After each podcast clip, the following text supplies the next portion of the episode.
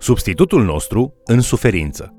Bine ați venit la studiul nostru al cele mai importante cărți din lume, Cuvântul lui Dumnezeu, adică Biblia. Astăzi vom afla mai multe despre profețiile lui Isaia care îl prezic pe Mesia, răscumpărătorul promis. Vedem că Mesia va fi înlocuitorul în ceea ce privește suferința noastră pentru păcat. Învățăm de asemenea despre slujirea lui de a da vedere orbilor, libertate celor robiți și vindecare celor bolnavi. Haideți să urmărim împreună acest mesaj intitulat Substitutul nostru în suferință. Profețiile din această carte conțin unele dintre cele mai captivante și puternice pasaje din întreaga scriptură. Astăzi vrem să ne uităm la câteva dintre capitolele care includ un grup specific de preziceri despre Hristos. Cu toate că a fost scrisă cu aproximativ 700 de ani înainte de nașterea lui Isus, Isaia prevestește nu doar cine va fi Isus și ce va face el, ci prezice și mântuirea pe care Isus o va aduce. A doua jumătate a cărții lui Isaia conține o serie de patru cântări profetice care vorbesc anticipativ despre o figură viitoare puternică din Israel, care va fi identificată ca fiind Hristos. Această figură a primit numele de robul suferind sau uneori doar robul. Prin urmare, colecția este menționată în mod obișnuit ca și cântările robului lui Dumnezeu. Scriitorii Noului Testament mărturisesc despre faptul că în două ocazii separate, la botezul său și la schimbarea la față, o voce divină din cer face legătura între aceste predicții și Isus. Deoarece sunt văzute ca fiind o colecție unitară, a spune că una dintre aceste profeții vorbește despre Isus înseamnă a afirma că toate fac acest lucru. Așadar, haideți să urmărim ce prezic aceste cântece solemne despre viața și lucrarea lui Isus Hristos. Prima cântare despre robul Domnului se găsește în Isaia, capitolul 42, versetele 1 la 4. În aceasta, Dumnezeu însuși proclamă înaintea lui Israel plăcerea pe care o găsește în robul său. Dumnezeu rostește din nou o parte din acestea chiar la botezul lui Isus. Întreaga cântare sună așa. Iată robul meu pe care îl sprijin, alesul meu în care își găsește plăcere sufletul meu. Am pus Duhul meu peste el. El va vesti neamurilor judecata. El nu va striga, nu-și va ridica glasul și nu-l va face să se audă pe ulițe. Trestea frântă nu va zdrobi și mucul care mai arde încă nu-l va stinge. Va vesti judecata după adevăr. El nu va slăbi, nici nu se va lăsa, până va așeza dreptatea pe pământ și ostroavele vor nădăjdui în legea lui. Dacă acordăm atenție detaliilor, aflăm mai multe lucruri despre acest rob chiar de la început. În primul rând, robul este susținut de Dumnezeu și aclamat fără rezerve. Robul este impregnat de Duhul lui Dumnezeu. El va prelua de asemenea misiunea lui Israel de a fi o mărturie pentru neamuri. El nu va sosi cum se obișnuia în acele zile, înălțându-se pe sine ostentativ și demonstrându-și abuziv puterea doar de dragul puterii. Din potrivă, el va veni ca și un instrument al dreptății între oameni și se va dovedi o binecuvântare pentru întreaga lume.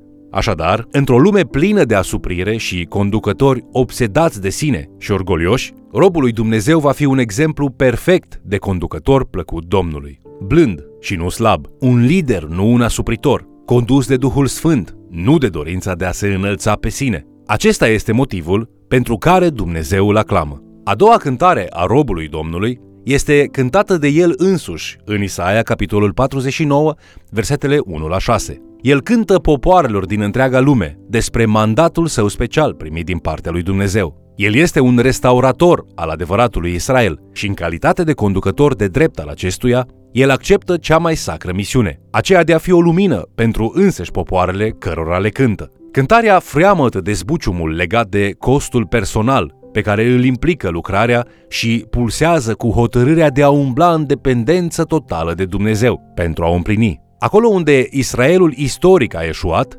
el și Israelul său restaurat vor reuși. Într-adevăr, mântuirea lui va fi proclamată până la marginile pământului.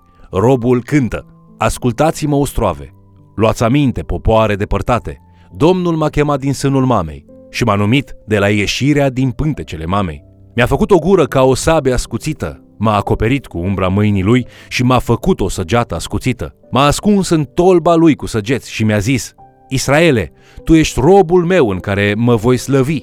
Și eu mă gândeam, degeaba am muncit, în zadar și fără folos mi-am mistovit puterea. dar dreptul meu este la Domnul și răsplata mea la Dumnezeul meu. Și acum Domnul vorbește, El care m-a întocmit din pântecele mamei ca să fiu robul lui, ca să aduc înapoi la El pe Iacov și pe Israel, care este încă împrăștiat. Căci eu sunt prețuit înaintea Domnului și Dumnezeul meu este tăria mea. El zice, este prea puțin lucru să fii robul meu ca să ridici semințiile lui Iacov și să aduci înapoi rămășițele lui Israel. De aceea te pun să fii lumina neamurilor, ca să duci mântuirea până la marginile pământului. Robul Domnului este cel ce cântă și al treilea cântec.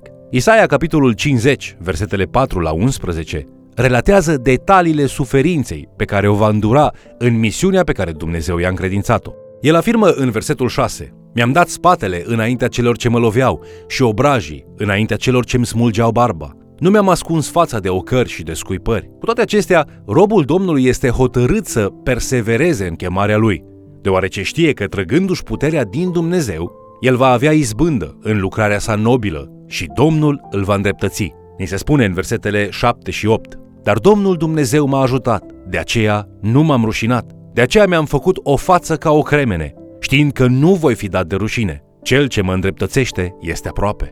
La final, robul Domnului îi provoacă pe cei care îi aud cântarea să aleagă calea pe care vor să meargă. El îi încurajează pe cei care iau aminte la cuvintele lui să se țină cu respect și credință de Dumnezeu, chiar și în mijlocul propriului lor întuneric. De asemenea, el îi avertizează pe cei care își preferă propria lor lumină care se stinge singură în locul adevărului lui Dumnezeu, că el însuși îi va judeca și îi va face să zacă în dureri. Tema suferinței robului pentru lucrarea lui Dumnezeu atinge punctul culminant în ultima și cea mai renumită din cele patru cântări ale robului Domnului, care se găsește în Isaia, capitolul 52, versetul 13, până la versetul 12 din capitolul 53. Robul își va da viața ca o jertfă de ispășire pentru păcatele poporului. Vocile cântăreților poartă o conversație pe parcursul cântării. Dumnezeu cântă despre suferința cumplită și despre biruința neașteptată a robului său prin acea suferință o moarte ispășitoare. Profetul răspunde cu exasperare la neputința poporului de a-l înțelege pe robul Domnului și lucrarea lui.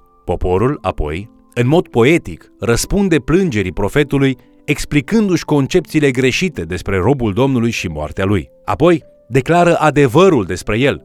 Cel neprihănit a murit pentru cei păcătoși. Apoi Dumnezeu începe din nou să cânte pentru a-l îndreptăți pe robul său și pentru a-i celebra triumful prin sacrificiul de sine. Este o capodoperă.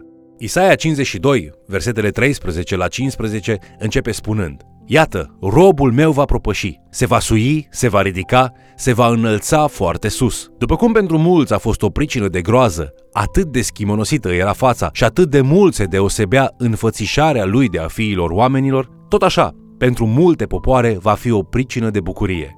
Înaintea lui împărații vor închide gura, căci vor vedea ce nu li se mai istorisise și vor auzi ce nu mai auziseră. Isaia răspunde acestei vești în capitolul 53, cu versetul 1, plângându-se. Cine a crezut în ceea ce ni se vestise? Cine a cunoscut brațul Domnului? Când Isaia este însărcinat să predice în Isaia capitolul 6, Dumnezeu adresează în mod specific mesajul său oamenilor care nu vor crede. Planul lui Dumnezeu este contraintuitiv pentru omul egoist. Așadar, nu este surprinzător faptul că robul Domnului este un mister pentru cei care îl întâlnesc atunci când vine. Prin moarte, Dumnezeu aduce viața și prin jertfa celui neprihănit, el vine în ajutorul celor păcătoși. La rândul lor, în mod poetic, oamenii din popor vorbesc despre concepțiile lor greșite în Isaia capitolul 53, versetele de la 2 la 4. Robul Domnului nu părea să fie deosebit.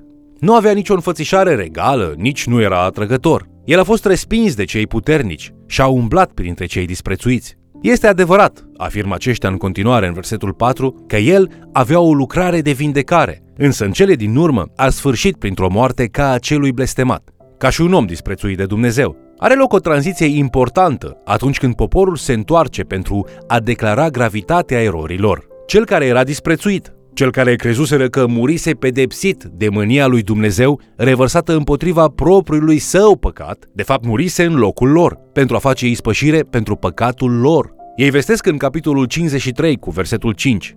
Dar el era străpuns pentru păcatele noastre, zdrobit pentru fără de legile noastre. Pedeapsa care ne dă pacea a căzut peste el și prin rănile lui suntem tămăduiți. Matematica poetică este frumoasă. Robul Domnului și-a dat viața pentru păcatul lor, pentru a le aduce vindecare spirituală. În versetul 6, poporul continuă spunând, Noi rătăceam cu toții ca niște oi, fiecare își vedea de drumul lui, dar Domnul a făcut să cadă asupra lui nelegiuirea noastră a tuturor. Restul cântării continuă pe această temă. Acum, să ne punem o întrebare. Când Isaia folosește cuvântul toți, crezi că te include și pe tine? Crezi că te-ai rătăcit și tu în viață ca o oaie nesăbuită? Aceasta este o întrebare importantă. Împăcarea cu Dumnezeu începe prin a ști că nu avem o stare bună înaintea Lui și că ostilitatea dintre Dumnezeu și noi este din vina noastră. Primul toți din Isaia capitolul 53 cu versetul 6 este vestea cearea. Toți suntem niște oi, toți suntem păcătoși. Fiecare dintre noi își vede de drumul lui. A doua oară când Isaia folosește cuvântul toți, ne dă vestea cea bună. El afirmă, Domnul a făcut să cadă asupra lui, referindu-se, bineînțeles, la Isus, nelegiuirea noastră a tuturor. Crezi tu că ești inclus aici? Crezi că Isus a murit pentru a te mântui de păcatele tale? Crezi că acela care este pe deplin neprihănit înaintea lui Dumnezeu dorește să te includă și pe tine în familia sa, astfel încât jertfa lui să acopere și nevoia ta de milă, har și iertare? Dacă chiar crezi, ce ai făcut în privința aceasta? Ți-ai mărturisit păcatul și nevoia ta lui Isus? Ai acceptat domnia lui în viața ta? Ai devenit ucenicul său devotat și te-ai alăturat familiei sale spirituale pentru a-l sluji în orice îți cere? Te-ai dedicat învățării cuvântului său pentru a afla mai multe despre el și despre voia sa cu privire la viața ta? Ai deschis un canal de comunicare cu el prin rugăciune și prin ascultare față de el? Ai căutat ajutorul Duhului său cel sfânt pentru a deveni mai asemănător cu Isus? Așadar, Isaia capitolul 53 este citat de multe ori în Noul Testament. Apostolii știu că toate cele patru cântări ale robului Domnului se referă la Isus. Drept urmare, mulți le consideră pe acestea ca unele dintre cele mai importante pasaje din Biblie pentru a explica crucea lui Isus. Isaia profețește în repetate rânduri despre venirea lui Hristos. Cu toate acestea, el nu predică doar pentru a ne oferi informații despre ceea ce se va întâmpla în viitor. El predică pentru ca aceste cuvinte ale lui Dumnezeu să ne pătrundă inimile și să ne schimbe. Atunci când realizăm cine este Hristos, motivul pentru care trebuie să vină și ce face El pentru noi, cum am putea rămâne așa cum am fost? Ce nechipzuință ar fi ca oile pierdute să respingă mâna păstorului care își dă viața pentru ele? Astăzi, în încheiere, gândește-te o clipă și vei realiza că și tu ești oaia din profeția lui Isaia. Fie ești oaia rătăcită chiar acum și ai nevoie de păstor pentru a te salva, fie ai acceptat deja îndrumarea păstorului. În ambele situații, singurul răspuns real, potrivit în cazul tău, este să te închini Domnului. Lasă ca înțelegerea faptului că ești pierdut și în nevoie, precum și descoperirea jertfei extraordinare a păstorului, să schimbe inima pentru prima dată. Sau de ce nu, pentru a suta oară. Vă mulțumesc pentru că ați fost alături de noi, studiind Cuvântul lui Dumnezeu. Ți-ai primit tu vederea și libertatea spirituală și vindecarea pentru sufletul tău pe care profetul Isaia le-a promis că vor fi date când va veni Isus Hristos? Dacă nu, acceptă darul său astăzi. Dacă ești vindecat deja de Isus, atunci chemarea Domnului nostru către noi este să ducem mesajul său celor care sunt orbi spiritual, legați de sclavia păcatului și ruinați de aceasta. Te invit să ne urmărești în continuare și, de ce nu, să mai chem cel puțin o persoană să ni se alăture.